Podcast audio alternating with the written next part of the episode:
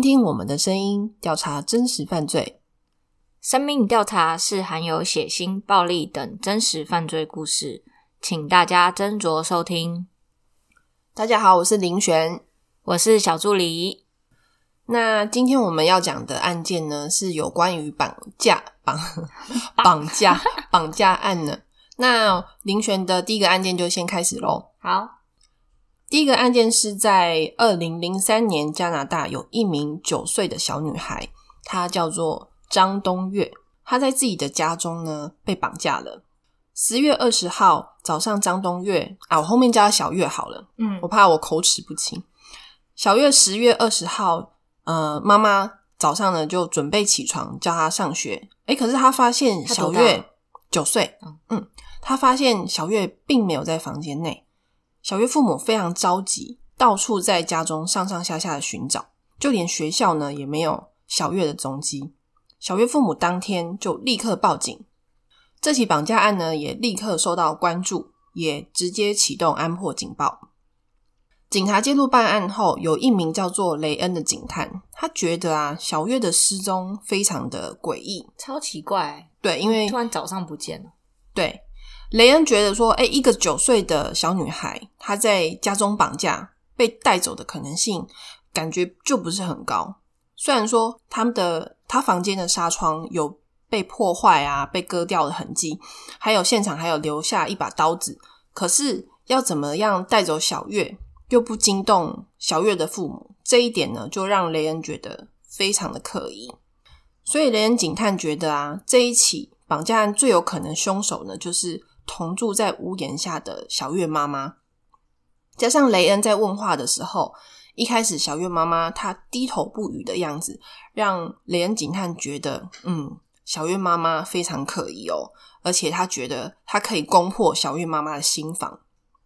于是雷恩就说：“没关系，我知道是你干的。等时间到了，你告诉我你为什么要这样做。”这时候，原本小月妈妈低着头沉默了好一阵子，突然间，小月妈妈她就从椅子上跳了起来，并且她对着雷恩的脸尖叫大喊：“我没有这样做！”这个时候，雷恩心里想说：“完蛋了，凶手应该不是他，他应该错了，因为他反应很大，嗯很激动，对，就是很像，就是很伤就好心，像然后很失控的那个样怎子么会怀疑我。对，那小月的父母他们都是什么样的人呢？失踪案跟他们的家庭背景会不会有一些关联性？小月父母是一九九八年从中国移民到加拿大，当时小月爸爸是某金融机构的金融公司的那个电脑程序员，妈妈是开一间小间的语言培训学校，主要是教授中国留学生的英文还有电脑课程，都是非常单纯而且上进的一个家庭。家中除了小月的父母外，地下室他还有分租给一个中国的女留学生。小月家中有被警方偷偷装设监听器，当然这个女留学生的交友也是警方调查的重点。警方监听小月父母一阵之后，基本上是可以排除家人作案的可能性，也没有发现对案情有帮助的一些线索。最诡异、最无力的就是小月从被绑架开始，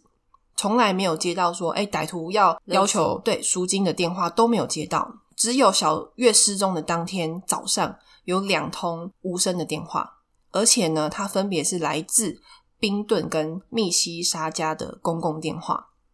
别的城市的意思，对，然后这两个公共电话亭啊，警方有去就是站岗，想说会不会凶手再次出现，再再拨电话，可是之后就再也没有看到嫌犯的身影了。嗯，话说啊，绑架后如果是没有接到歹徒要求赎金的电话，会让人觉得不安的是，小月还活着吗？或是绑匪他要的不是钱，而是从头到尾他就是冲着这个九岁的小女孩来的。于是小月失踪后，小女孩的照片被贴满了整个城市，不管是公车啊、报纸啊，大街小巷里面都看得到小月的呃协寻的一些照片，但是呢，仍是一无所获。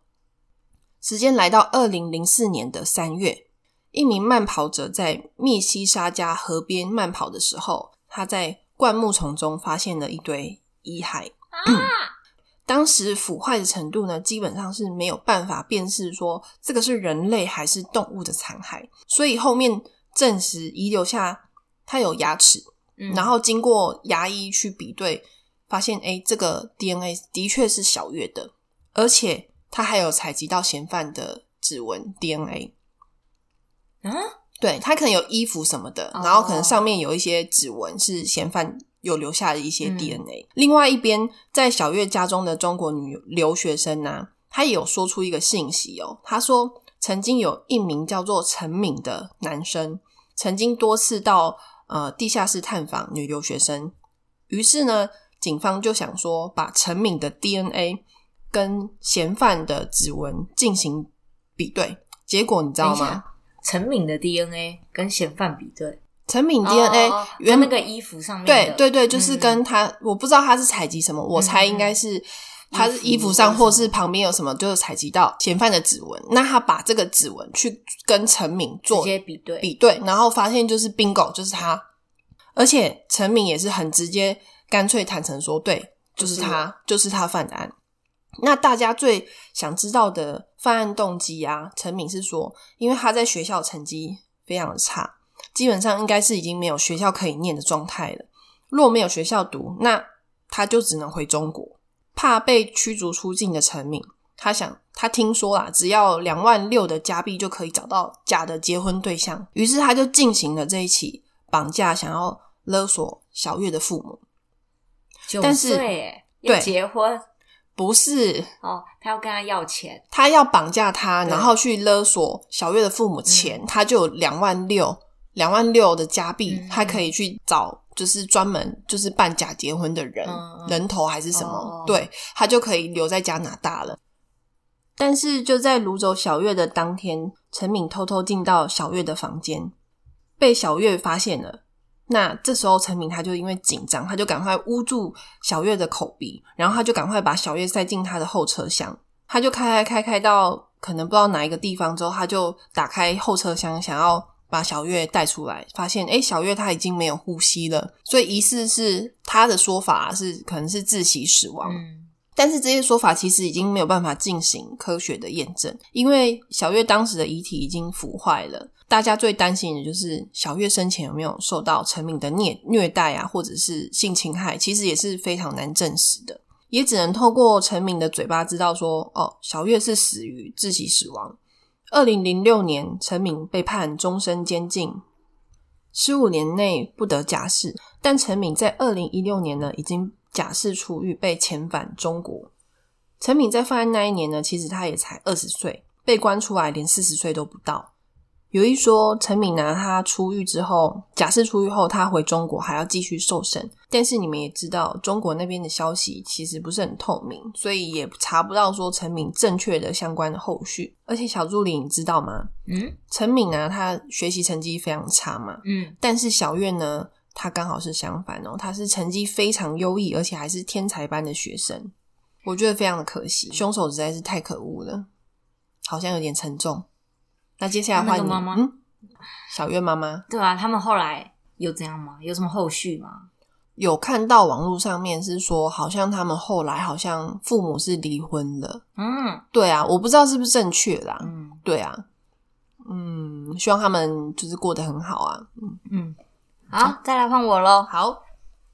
再来换小助理喽。今天我要讲的是发生在印度的绑架事件。大家对印度的印象是什么？你嘞嗯，我觉得就是女权比较不受到重视的一个国家。嗯，就是一个刻板印象，就会觉得说，好像去印度啊，或是生活在印度的女性，好像都有一点危险。嗯不要单独去印度的这个观念，或者是之前有讲到的公车性侵案件啊，就是一个好像不是很适合女性的一个理想国度。没错。但是呢，今天我要来替印度的男性来申冤一下。二零一八年，二十多岁的一个男子库马尔是一名 是一名是一名钢铁工厂的工程师。某天，他准备到比哈尔邦城市参加朋友的婚礼，在路途中就遇到一个男子叫亚达夫，他说服他前往以东八十公里的城镇莫卡梅去做客。结果在他到莫卡梅的时候，被一群人绑架，而达尔雅达夫强迫库马尔跟自己的妹妹结婚，啊，一个和他素昧谋生的女生就要逼他跟他结婚。库马尔表明我不想要结婚啊，但他一表明的时候，新娘家人开始会拿枪威胁他就范，如果不同意结婚，就会开始动手打他。在婚礼上忍不住哭了起来的库马尔就觉得很难过，为什么他明明要去参加别人婚礼，怎么突然变成他自己要结婚？嗯对，然后但是新娘的家人让他闭嘴，你哭什么哭？我们只是让你结婚，又不是要杀你。嗯嗯，库马尔没有回家，引起他的家人担心。随后，家人们就接到一名不知名的电话，表明说库马尔已经被强迫结婚了。于是，库马尔家人就向当地的警察寻求帮助，却以不在管辖范围内，就是拒绝他们了，就没有要理这件事情。嗯，一直到库马尔的家人向更高级的司法求援，才成功救出库马尔，也向法院提出诉状，要求法庭将计划绑架、强迫结婚的人们定罪，请法庭采取严厉的手段，让这种奇怪的习俗不会再发生。此外，他也指控当地的警察在整件事上完全毫无作为，而且还将绑架他的人相互勾结。嗯，至于为什么要绑架结婚嘞，这是当地的逼婚习俗。印度社会长期期待女方准备大量的物品、金钱，作为男方愿意让儿子与女方结婚的一个条件。这对一些比较贫困的人来说啊，对他们他们没办法支付这笔很大的嫁妆嘛，就会想说，那我就绑架男性。哦，然后绑架男性之后，就会觉得，就感觉好像绑架还比他要付这一笔金额还来得更容易。嗯然后他们找的人也通常会是年轻或是更有有一点成就的工程师们。事成之后，他们只需要相对付比较低廉的嫁妆即可。有的家庭甚至还会雇佣犯罪集团啊嗯来做这件事情，进行绑架。虽然强迫结婚已经是已经明定的是非法的行为，但是被制裁的人却没有很多。嗯就有一个大学的社会学教授就说，由于和解的可能性非常高，所以大多数的人不会在意这件事到底合不合法，还是会去做。男方的家人一开始都会很愤很愤怒啊，就会说为什么要这样啊，这样这样这样。但是当下他们能做的也不过就是提高嫁妆的需求而已。哦，还是会让他们结对对婚对就对对了。对可所以能他们觉得生米煮成熟饭就已经没有啊办对法，啊没有回头路对，了所以他们他们对他们来说，好像就是离婚反而更不好。所以既然已经结婚了，那就提高嫁妆吧。哦对，然后根据官方统计哦，二零一六一六，今天讲话什么？二零一六年至少发生了三千零七十五起新郎绑架事件，嗯二零一五年发生三千零一起，二零一四年二五三三起，这种我们看起来听起来好像越来越多诶，对啊，反而二零一六年还比较多，而且大部分的婚姻都被视为有效哦，就是哦就是、真的哦、对只。要办过婚礼就有效了，是不是？嗯，好像是这个意思，就是当地的政府也都同意哦，就默认了这件事情。好不可思议。对，啊，但是事件提到的比哈尔邦还有附近邻近的地区，一直是强迫婚姻的案例非常频繁的区域。这也和当地的经济状况有关啦。嗯，当地的基础建设发展比较不足，识字率低，然后官员腐败啊，人们普遍处于贫困的窘境，这也算是印度最贫困省的之一。所以也不是说所有印度都是这样，哦，是因为他那个城镇可能比较贫穷一对点，对对嗯，所以就有发展比较没那么好，对，所以才有那种抢新郎、对，绑架强行啊新郎那种，对啊，他就特地从别的城市然后拉到骗你到这个城市来。好恐怖哦！对啊，他去参加别人婚礼，怎么还答应别人要去别的城镇啊？好这奇让特我想到那个之前不是那个中国五子，哎，是五子还是几？就是一个女生疑似好像是从小就被绑架，然后不是被迫生了好几个小孩吗？哦，你说前阵子去对年那个新闻，对对对对那个对铁链女，对对对对对对，忘记那哦，有一点有点类。似哎、对啊，就很只是差别在只是那个对男生不是生小孩的，对对对对对对那个人不是女人，如果是女生就还是比较可怜、欸，因为她还要被迫生很多小孩，很痛哎、然后他还被绑在那哎、对啊，他是已经限制他的自由，嗯他还就只是其实还是结婚，只是就是感觉就是一个有生点小被孩的逼机器而婚，已，有点被逼婚，就是跟一个不认识的人，对啊，就是这样，好啦，就是也是蛮颠覆我想象的，也是感蛮觉奇特的一个习俗。印度是比较父权的一个，对啊，结果竟然对啊是被女、女方家人绑架去绑架结婚，是有点惊吓哦。对啊，好，我的故事到这。好，那林璇的第二起绑架案呢？呃，那我先预告一下，我怕因为我刚才第一个太沉重了，那我先跟大家说，这个是人还活着有找 到，但是先打，先打预对防针我怕大家真的太沉重，嗯所以呢，这个绑架案它是呃一个就是失踪五十一年，嗯嗯，时间我们先来到一九七一年，美国德州有一名一岁又十个月叫做梅兰，我、这个好难念，梅兰妮的女婴失踪。我后面也太可小哦对我后面可不可以叫她妮妮就好？好，你梅好可爱梅兰妮， 梅兰妮好好难念。当年妮妮的妈妈呢只有二十岁，原本是在工作的时候，她把妮妮托付给她的室友，但是呢，一直把小朋友托给室友，好像也不是一个办法吧。所以呢，妮妮的妈妈就决定说，她要登报找保姆。由于妮妮的妈妈她赶着要工作，那一天她几乎是一应征到人，马上 OK，她就 OK 就直接小孩就给她。结果那一天要来之前，她就跟她的那个室友说：“哎、我等一下要去上班，那麻烦你帮我把妮妮再托给保姆这样子。”所以她连保姆的面都没有见到哦，嗯，就由这个室友把保姆啊、交付给对他，就就妮妮就这样子，那一天就被交给那个保姆了。那由于很忙碌的妮妮的妈妈，她根本没有打听过这个人的相关的个人资料啊、信息等等，也没有预料到这一别就是五十一年。没错，这个保姆呢，她在当天就不费吹灰之力的就绑走了妮妮。好容易，超容易。妮妮的家人呢，他从此就踏上了一段寻找妮妮的漫漫长路，但是他们从来没有放弃。每年呢，还会帮妮妮庆祝生日啊，经营脸书社团，寻找妮妮。几十年过去了，说实在的，他们虽然没有放弃，但我觉得啦，他们可能内心也知道说，要再见到妮妮，除非是奇迹降临，不然也是很困难，非常困难而。且也认不得。对啊，嗯，从这一天起呢，妮妮的妈妈每天备受煎熬，透过各种管道想要找到这名带走妮妮的保姆，可是就是没有消息。而且妮妮当时被绑架后啊，社会大众原本都非常同情妮妮的妈妈，但是时间久了，就会有很多猜测就会出现，像是妮妮不是失踪，根本就是被她父母杀害的种种种种的阴谋论。社会各界呢，他们原本从同情到谩骂，觉得妮妮的父母就是不负责任的年轻人。其实妮妮的妈妈何尝不是每天都在悔恨自责当中呢？经过几年后，妮妮的妈妈她也是陆陆续续生下了四名的孩子，孩子们也都知道说，哎，自己还有曾经有过一个没有见过面的姐姐，嗯，他们每年都会聚在一起帮妮妮庆祝生日，然后帮妮妮祈福。妮妮的妈妈说啊，如果说你的孩子不在这个世界上，你可以感受得到，但是我从来没有感受，他从来没有感受到妮妮失去，呃，消失在这个世界当中嗯。他觉得他一定还活着。嗯，妮妮的妈妈觉得说，他一定是在某个角落在等着他。妮妮的爸爸呢，他也曾经把自己的 DNA 提交给基因公司。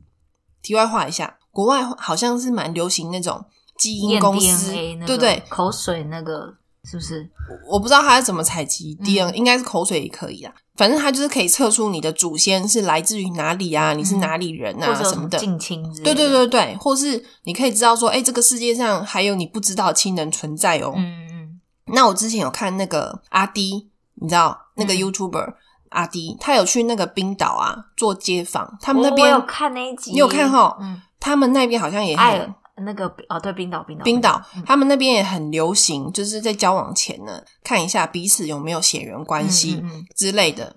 就是那个 A 那 P，个网站对我觉得台湾好像都没有这个吼、他们说，因为冰岛人口少，哦，所所以以很容易很容易遇到，怕碰到对会对对有跟自己有血缘关系的，嗯嗯对。好啊，那我们扯太远了，回到宁宁。嗯经历五十年后呢，妮妮的父亲呢、他的 DNA 终于派上用场了。那个基因公司帮他比对出有三个高达百分之百与他基因相符的人，三个哦哦，所以有孙子的意思。没错，你很聪明。啊，而且这三名当然就不是妮妮了嘛，你刚才已经猜到了是妮妮的孩子。嗯，经过五十多年，妮妮也五十岁有了啦，有三个孩子了。妮妮家人得知，真的是哇、真的是兴奋开心到一个不行。一开始妮妮收到那个简讯，她还以为说，哎、是不是诈骗电话？嗯，终于呢，他们在二零二二年的感恩节前夕，妮妮呢，她就跟她真正的家人一家团聚，好感人哦非。常感人。但是据说绑走妮妮的那个保姆啊，其实她从小就是有虐待她。啊，嗯，妮妮她不知道说她还有真正的亲人在以找为他她。们就是真的亲人。对，嗯然后妮妮她说她她有受到那个保姆的虐待，她在十五岁的时候她就受不了，已经离家出走，嗯，在街头有流浪过之类，在外面受到很多苦啦。嗯，虽然她没有很详细的说她受到什么苦，但是我觉得大家应该都猜想得到，才十五岁。但是那个保姆啊，你想说她会不会受到法律的制裁？很遗憾，因为二十年的追诉期已经过了，嗯法律没有办法制裁她。而且妮妮被绑架的地方呢，只离她亲生父母大概十分钟的车程就到了。啊，然后这样找不到，对，你知道，远在天边，近在眼前欸呢、哎，那真的保姆就真的是他的从小以为的妈妈吗？还是其对实啊他又被拿去卖掉？没有没有，没有，就是跟那个保姆哦生活到十五岁之后，她就受不了她的感虐觉待之。前警察就可以调查那个保姆啊。他可能给的一些电话什么也都都是是假的都是假的啊，对，就是找不到啊，嗯哪有那么简单？就是不简单才找不到啊，对啊，啊，反正我觉得这件事情，他们现在林璇觉得啦，他们只能往前看。你的父母毕竟也还健在嘛，嗯，要把一天当做两天用，说真的啦是不够了。希望你你剩下的时间呢，可以用来好好陪他真正的家人，然后可以就是祝福他接下来的呃人生呢，可以幸福啊快乐这样子。 Happy ending 哎、对啊，Happy Ending 这个故事哎、很好，感觉需要放下一 个、怎么办？没关系。你你下一个是还蛮惊悚的吗？ 没有啊，没有没有哦，惊悚那就好。那我们接下来要小小转换一下，但也没有到沉重啦。 OK，再来下一个，发生在二零二二年，也就是去年，非洲刚果民主共和国卢邦巴西的一间动物收容所中心 Jack 灵长类复健中心出现了一起绑架案件。该中心共同创办人罗珊娜表示，九月九号凌晨三点钟，绑匪闯入园区，带走三只年幼的黑猩猩宝宝。并在天亮的时候传送多则讯息到他的手机。他看到了令人震惊的影片，影片中有两只黑猩猩宝宝在桌椅散乱的房间里面惊慌的乱窜啊，跑来跑去，像是在找地方躲藏。而影片中的第三只黑猩猩，双手被铁链捆绑在高于头上，垂吊在天花板中。影片中的三只猩猩宝宝是罗珊娜和她的丈夫才刚从非法衍生动物贸易中心救出来的黑猩猩，他们的名字是墨加、凯撒和海山。而在罗珊娜收到的讯息中，绑匪还告诉他们已经向黑猩猩宝宝下药，若他们不支付赎金，嗯，将会伤害猩猩们，甚至将他们斩首，并将头颅寄回收容所。啊超可怕哎、好坏、哦，为什么要对对啊，对黑猩猩宝宝们，抢匪还有威胁说，如果你们不赶快付赎金的话，我还会绑走你们的孩子。告诉他们，其实原本我们的计划是要绑走我们的亲生孩子，他们他们的亲生孩子，但是因为当天孩子们都不在中心，他于是他们决定将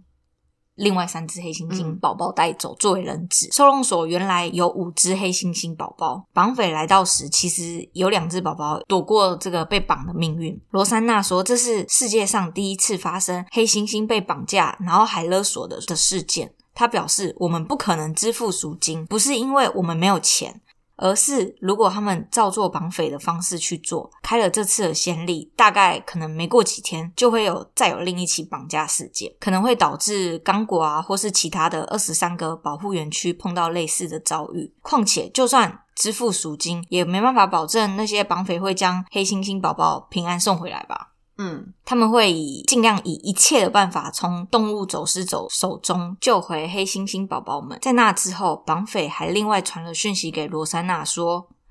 他们已经准备将其中一只黑猩猩的头斩首，并且会将另外两只黑猩猩卖给中国商人。但是罗珊娜收到简讯后，还是坚持原则，没有给予任何回复。她就是不想要付赎金。她表示，从那一次起，再也就没有收到其他联络了。他们也感到有点不安，很害怕，就是黑猩猩宝宝们会不会真的被斩首啊，怎样的。罗珊娜的丈夫，也就是共同创办人，为三只黑猩猩宝宝感到很难过啊。他认为这几只黑猩猩宝宝其实好不容易，他们去年才刚从北部的贸易商手中逃出来，却又被绑架，好不容易有了第二次活命的机会，现在又遇到了可怕的事情。他们认为复健中心已经不再安全了，所以他们决定把另外两只黑猩猩宝宝就直接带回家里养。因为他们经过警察的调查，觉得好像没有闯入的迹象，嗯，感觉好像是熟熟人人熟人所为。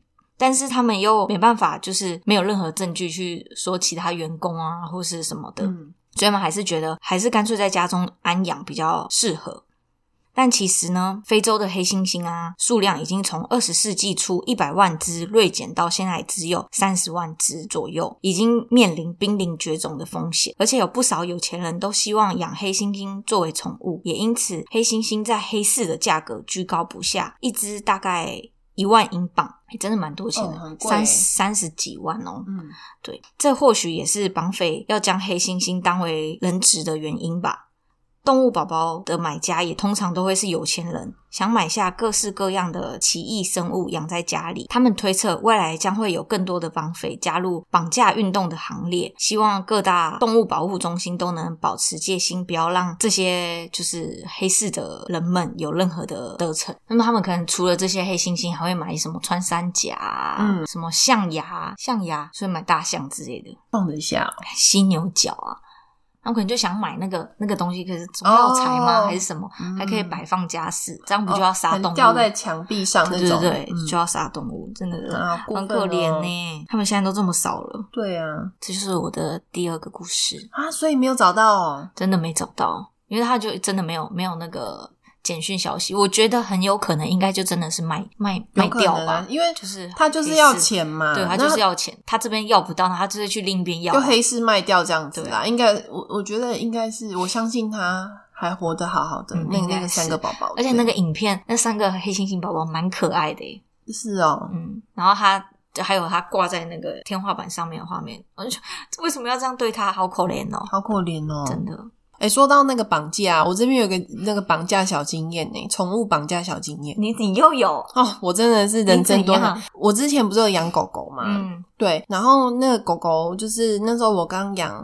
嗯，应该是十九十九岁的时候吧，刚养养那个我们家那时黑候贵宾呃红贵贵宾，它叫球球。然后球球那时候我就是迷恋上就是打游戏，然后那一天呢，我就去网咖嗯网咖打游戏。那你知道网咖它是一个一个座位嘛？嗯，然后我就带我们家，因为那个网咖那边是跟就是跟我还蛮熟的，所以我一去之后呢，我就是把球球就是放在店里面，我就绳子就解开，因为让大家去跟他玩。嗯然后我就自己在那边玩游戏，玩游戏玩玩玩，我突然想说，哎，奇怪，怎么我们家球球不见？因为那个网咖是有一二楼，嗯，然后那时候候我是在一楼，嗯，然后一楼玩完想说，哎，他他应该去二楼你。也是嗯很赶哎，我想说大家很熟，而且客人真的不多，你也知道网咖越来越没落嗯那时候。然后去的时候，我就想说他应该上去二楼。啊，我们家球球很特别，是他不会下楼梯，嗯，所以他如果要下楼梯的时候，他就是会看那个楼梯口那附近有哪一个客人坐，他就会去对那客人就是好叫，可爱啊，，对，他会去叫几声，然后嗯叫他带他下楼就装。那、可那怜边的客人都知道他。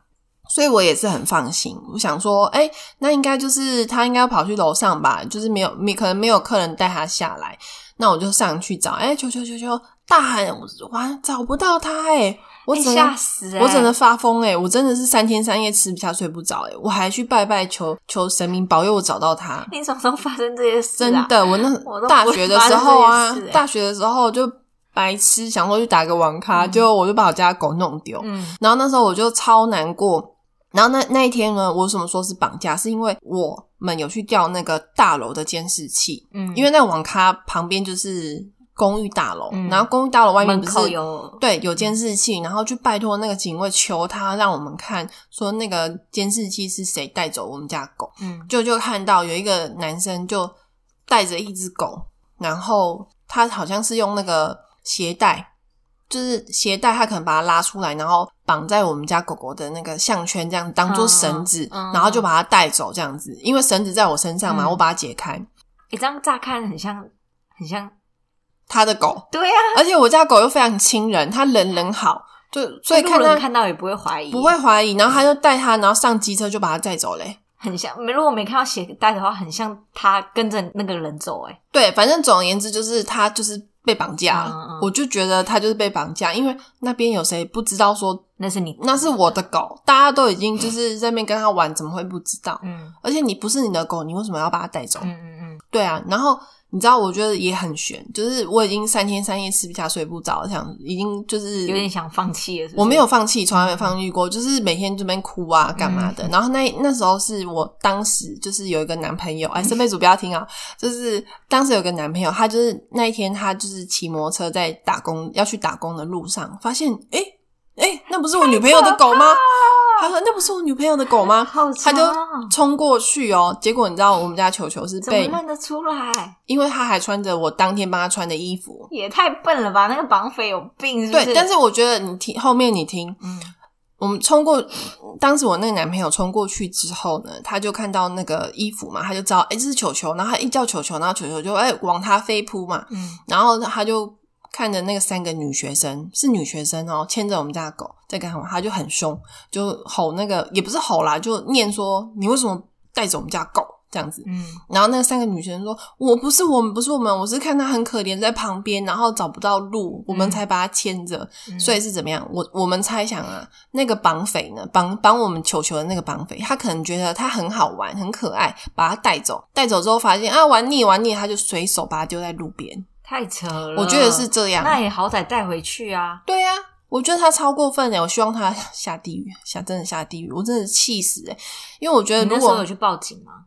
拿那个监视器去报警，哎、好像没有报警哎、我有点忘记了。反正总言之，好幸运、哦。而且你知道，，球球不是丢掉一次哦，他丢掉两次。你有你很有问题。好你啊第一次因为项圈都不都不绑绳子，是不对是我第一次受到教训，然后第二次你知道凶手是谁？就是我妈，因为那时候我妈就是因为我们家也有装监视器在外门口外面，因为我们家是台中的家是蛮大的，是那种透天，嗯就是因为你知道，就中南部就是房子会比较大，然后我们家刚好外面有装监视器，要照那个我们停车的地方，因为之前有被破坏过，所以我们才装的。不是说我们家很有钱，不是，是因为就是有被破坏过，所以我们才有装。嗯，然后那一次就是球球就跟着我妈到了门口，然后我妈是因为听到有邮差来嘛，所以她要去签名啊，那个收信这样子。然后球球就跟在我妈的脚边哦，然后一起出去哦。我妈从头到尾没有发现，她就在她的脚边。然嗯后我妈之后要进房子里面的时候，她就把门随手关上一了关。哎，对，球球就在外面。嗯哎、就不见了，就这样子被我妈弄失踪。结果我们就是看那个监视器啊，我妈还想说我没看到狗啊，嗯奇怪不是我啊，球球怎么会不见？不是他，结果一看凶手就是他，我说他就在你的脚边，嗯，然后一直这样看着你，这讲看你收信，然后进房间，呃，进然后你进都到没家发门现关门了，你把它关在外面呢、然后我妈就就很很后悔你啊，妈就也很紧张。他也很紧张，然后我也是哭天抢地的在那边嗯鬼哭狼嚎，我妈就带我去里长那边，就是请他帮忙啊什么。但是我觉得里长也不太想要理你们这些小事，就是、嗯哦，好好好，就把我们就是有注意，有多注意，有有看到就看到。我妈是请他帮我们调监视器，哦，路口监视器，但是至今呢、啊，他也没来回我们。嗯，就是说什么哎，你们家狗的下落什么的。然后我们就当然就是自己想办法印传传单呐、然后贴的到处都是啊，这样子。对，然后哎，过没几天，我真的是觉得球球真的是一只命大的狗，很命大的狗哎、就打电话来了，嗯就是说哎，那个我看到你，你们不是在找那个狗吗？嗯，我说对对对，呃，你有看到吗？还是对？他说哦，没有啦，你家狗在那个隔壁几号几楼之呃，不几号之几这样子。然后他说我，因为他有捡到一只狗，他说我们隔壁的邻居打给我们的是我们家的邻居，然后我们家邻居说我们隔壁的隔壁隔壁又捡到我们家狗，嗯，所以是也在邻居那边。他说、你去问一下那一户人家，他没有捡到一只狗，嗯，对，会不会就是你们家的？，对，会不会是你们家的狗？因为那时候我有看到我们家外面监视器，球球上了一台，就是不知道什么车，我我现在忘记，放了一台上了一台轿车，然后是一个女生把她带走的。嗯结果我们就去那户人家，然后按门铃，然后跟她说，就是你有没有捡到狗？她说有有有。嗯然后我们想说，为什么她要把我们家狗带走？嗯，然后她她的说法是这样子，她说，其实我至今很谢谢她，嗯他说，因为他看到他在那个马路上，就是在我家门口那个马路，他没有离开哦，他在我家门口那个马路一直就是徘徊，嗯感觉就是像是失踪了这样子，嗯不是失踪啊，感觉就是走失了。他想说很危险，怕被车撞，就先把他叫进自己的车子，然后让他就是先跟他一起回家，因为他们家也有养贵宾狗，嗯他想说，那不然就先带回家，他也知道怎么照顾，想说看就是有没有办法找到主人。嗯对，结果想不到就是邻居的狗，就是我的狗，然后又找到他，然后那时候我很感谢他，我还还想说要包红包给他，他也都不收，嗯，对，非常好的一个 阿姨，是应该是求求命我大觉，得好像我很两 光诶、很我扯啊，我真的很两光的主人，可是真的第二次是我妈，好可怕哦！我没有办法想象我们家狗不见，上次跑到阳台不见，就我妈就已经快对啊气笑啊！可是我第一短次短一是小时被绑架，第二次她上了陌生人的车，我们以为是绑架，结果好不可是，怕、被绑架。对啊，哦，我那时候心都碎了，哎、但是真的很强哎、你那个男嗯朋友怎么那么 强？对啊，球球，他他骑摩托车去打工的路上，然后哎、那不是我，那我不是我女朋友的狗吗？球球这就是样也要看找得到到，，超厉害。超厉害。离很远吗？离那个网咖，嗯，有还蛮远的哦，有一段路哦。那真的很强哎、你要说远，这其实命中注定看到他就是看到他，嗯对啊，好强哦，好佩服！真的，我那时候就觉得哇，天哪，真的是球球还可以回家，太厉害了，太厉害了。好啦希，望那三只小星星可以现在平安过得无很事好。，应该过得很好啦。对啊，希望如果在有钱人家，应该可衣是食他就无不缺。可是这样不是大自然啊，他不爱。虽然衣食无缺，但是环境不是他需要的，应该这样讲。那也没办法，对啊，啊总不要不先要活被着斩首就好。对啊，对啊。好啦，以上就是我们的绑架案件。那接下来呢，我我跟小助理来分享一下我们最近在干嘛好了。为什么那么久没有更新？ 对啊，你最近在干嘛为？什么我们多久没更新啊？哎、很久是不好是有像三两个月啊？ 怎么感觉不止？真的吗？有这么久？ 我不知道从跨哎年前到到到到嗯到现在吧。对啊，好好啦，我们默默也很久哦。嗯，那你先分享一下你最近有什么事，还是我先讲？我最近没什么事，但是我前前几个礼拜公司健康检健康检查，嗯，前几天报告出来，我真的是太傻眼了。如何？就是正常乍看都是正常，然后但是他评语那边写，就是有一个身高体重那边嘛，嗯，他竟然说我离理想体重差三公斤。他说是我重胖了还是胖胖了理想体重三公斤。哎、我现在有这么胖吗？你说林雪，我这个健健检报告会不会太夸张了、我觉得他有点逼死人呢、欸他竟然叫我要叫我要四十四十五四十四十二公斤，哦，四十二，会不会太瘦了？ 四十二，我觉得四十二公斤可能要一百五才做得到哎、但我虽然也是一百五十几公分，没有啊，你不是一五 一五几一五八一 五三，啊一五啊你一五三哦， 我讲出我的体你重， 153而已啊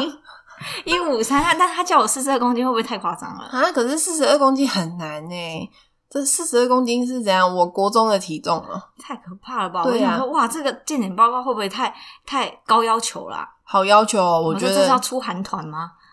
应该是吓死我了！然后我有一个同事，他上面写离，就是他乍看就是也不是说他胖，嗯但他也不是说乍看不会觉得他是瘦的人，就是正常一般人。嗯的体型，它上面写说就是离离理想体重差十公斤。我说啊，这真的好严格哦！现在是怎么了？差十公斤，对，我觉得我没这个困扰，是因为我觉得高的那个高的人，因为我比较高嘛，所以他的那个理想体重都会蛮高的。嗯你、但是你的确也是瘦的啦。我觉得还好，就一般呐、对啊，嗯肚子也是很多肉肉啊。你接下来也要去健康检查，祝福你，对啊，我三月哎，祝专福门你跟人家 讲顺顺顺利，没平安，没事情，没事情，没事对对情。对好啊，那我来分享一下林璇最近的近况呃近况哈，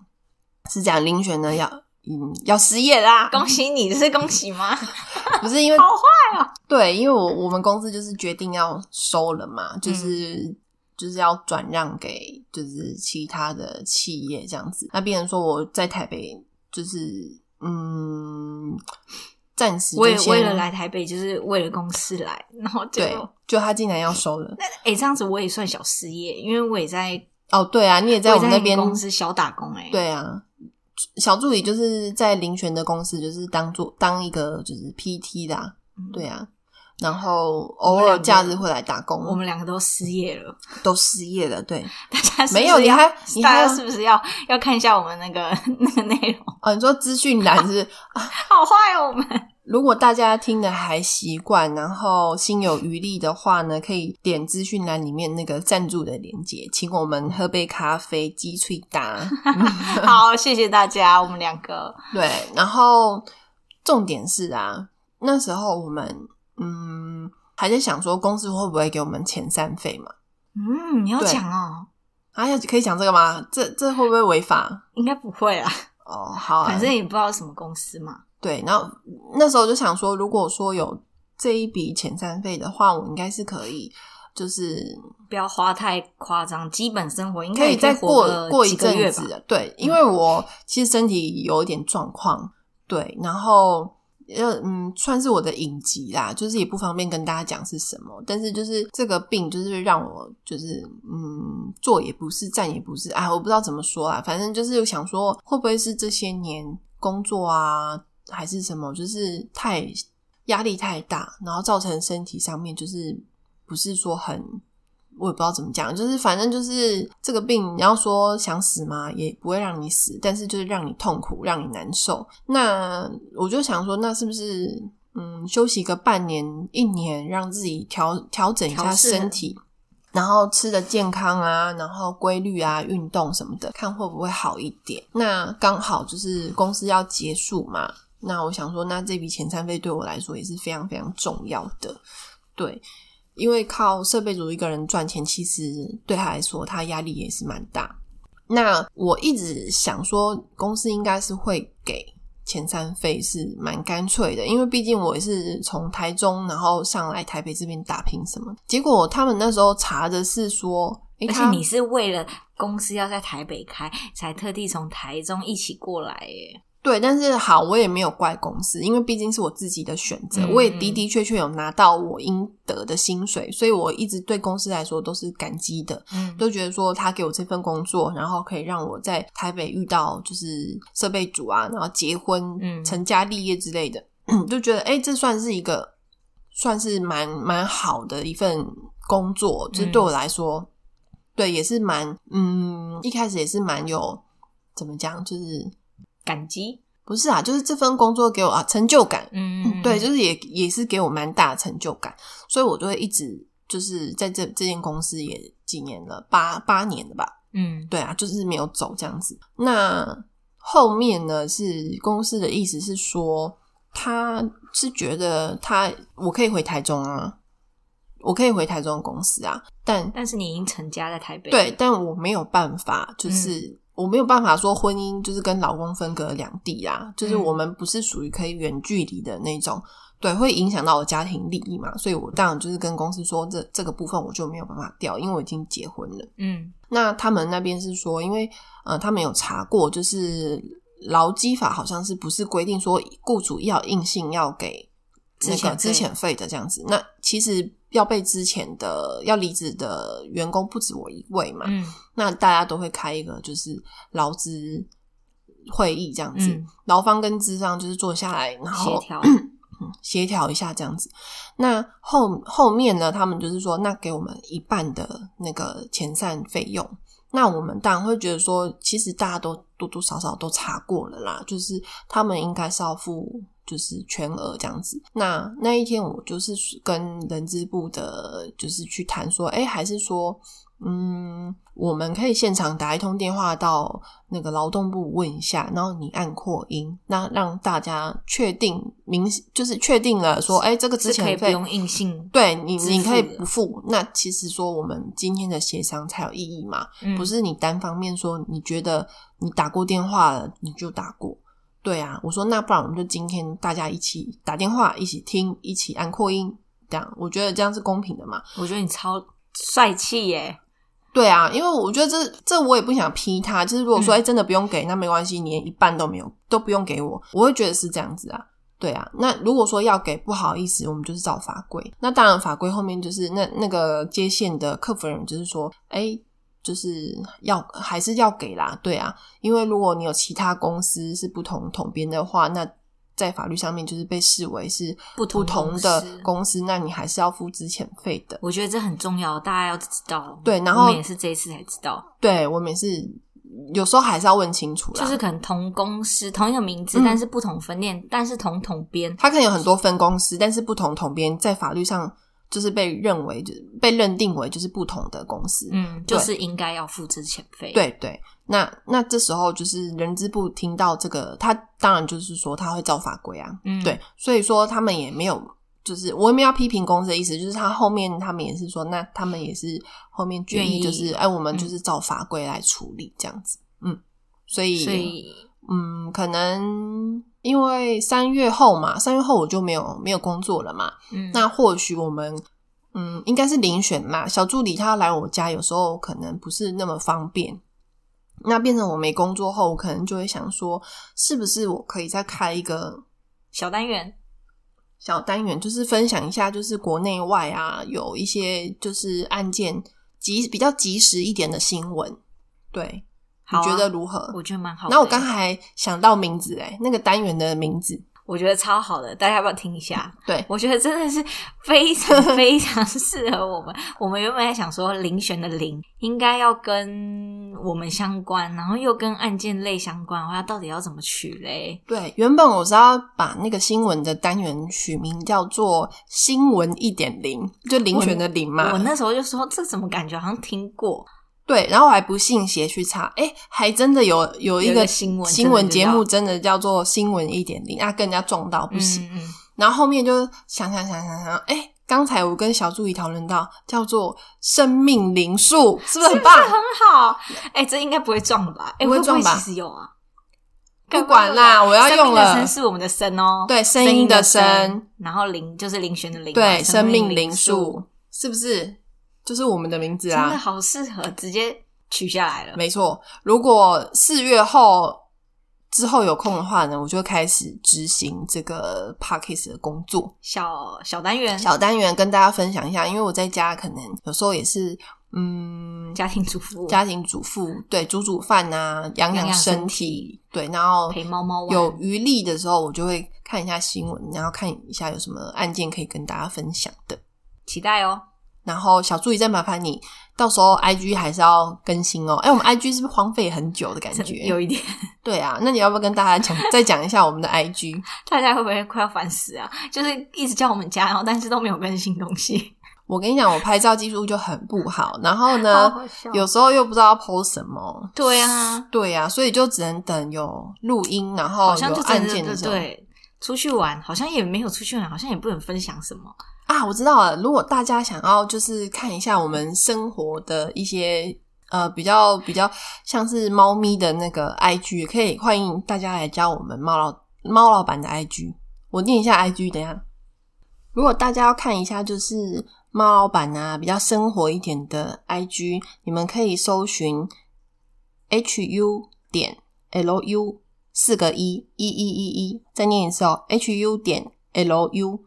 一一一一，你这种感觉有点广告嫌疑啊，是 吗？一一人事。 哎、我跟你说，我我们 IG 我们阿胡的肥猫的 IG 很可怜哎、才六十一个粉丝。好可怜啊！大家赶快追踪一下哦。对啊猫老板喜欢猫老板的话，对，喜欢猫咪啊、动物的、啊，赶快来加我们的 IG。他我今天来林璇家，他有一个新的床，好可爱，大家可以去 IG 看。我觉得那个床真的太可爱，好想给我们家喜乐有，但是喜乐太胖不行，说不定可以啊，它可以希。望可以出大一点的。这个好像没有、欸，真的好可爱哦！我在虾皮而且又很买的漂亮，多少在虾皮钱买呢？好几百块而已，忘记了。啊，嗯，不贵，感不觉贵真。的很需要喜乐哎，好可爱哦！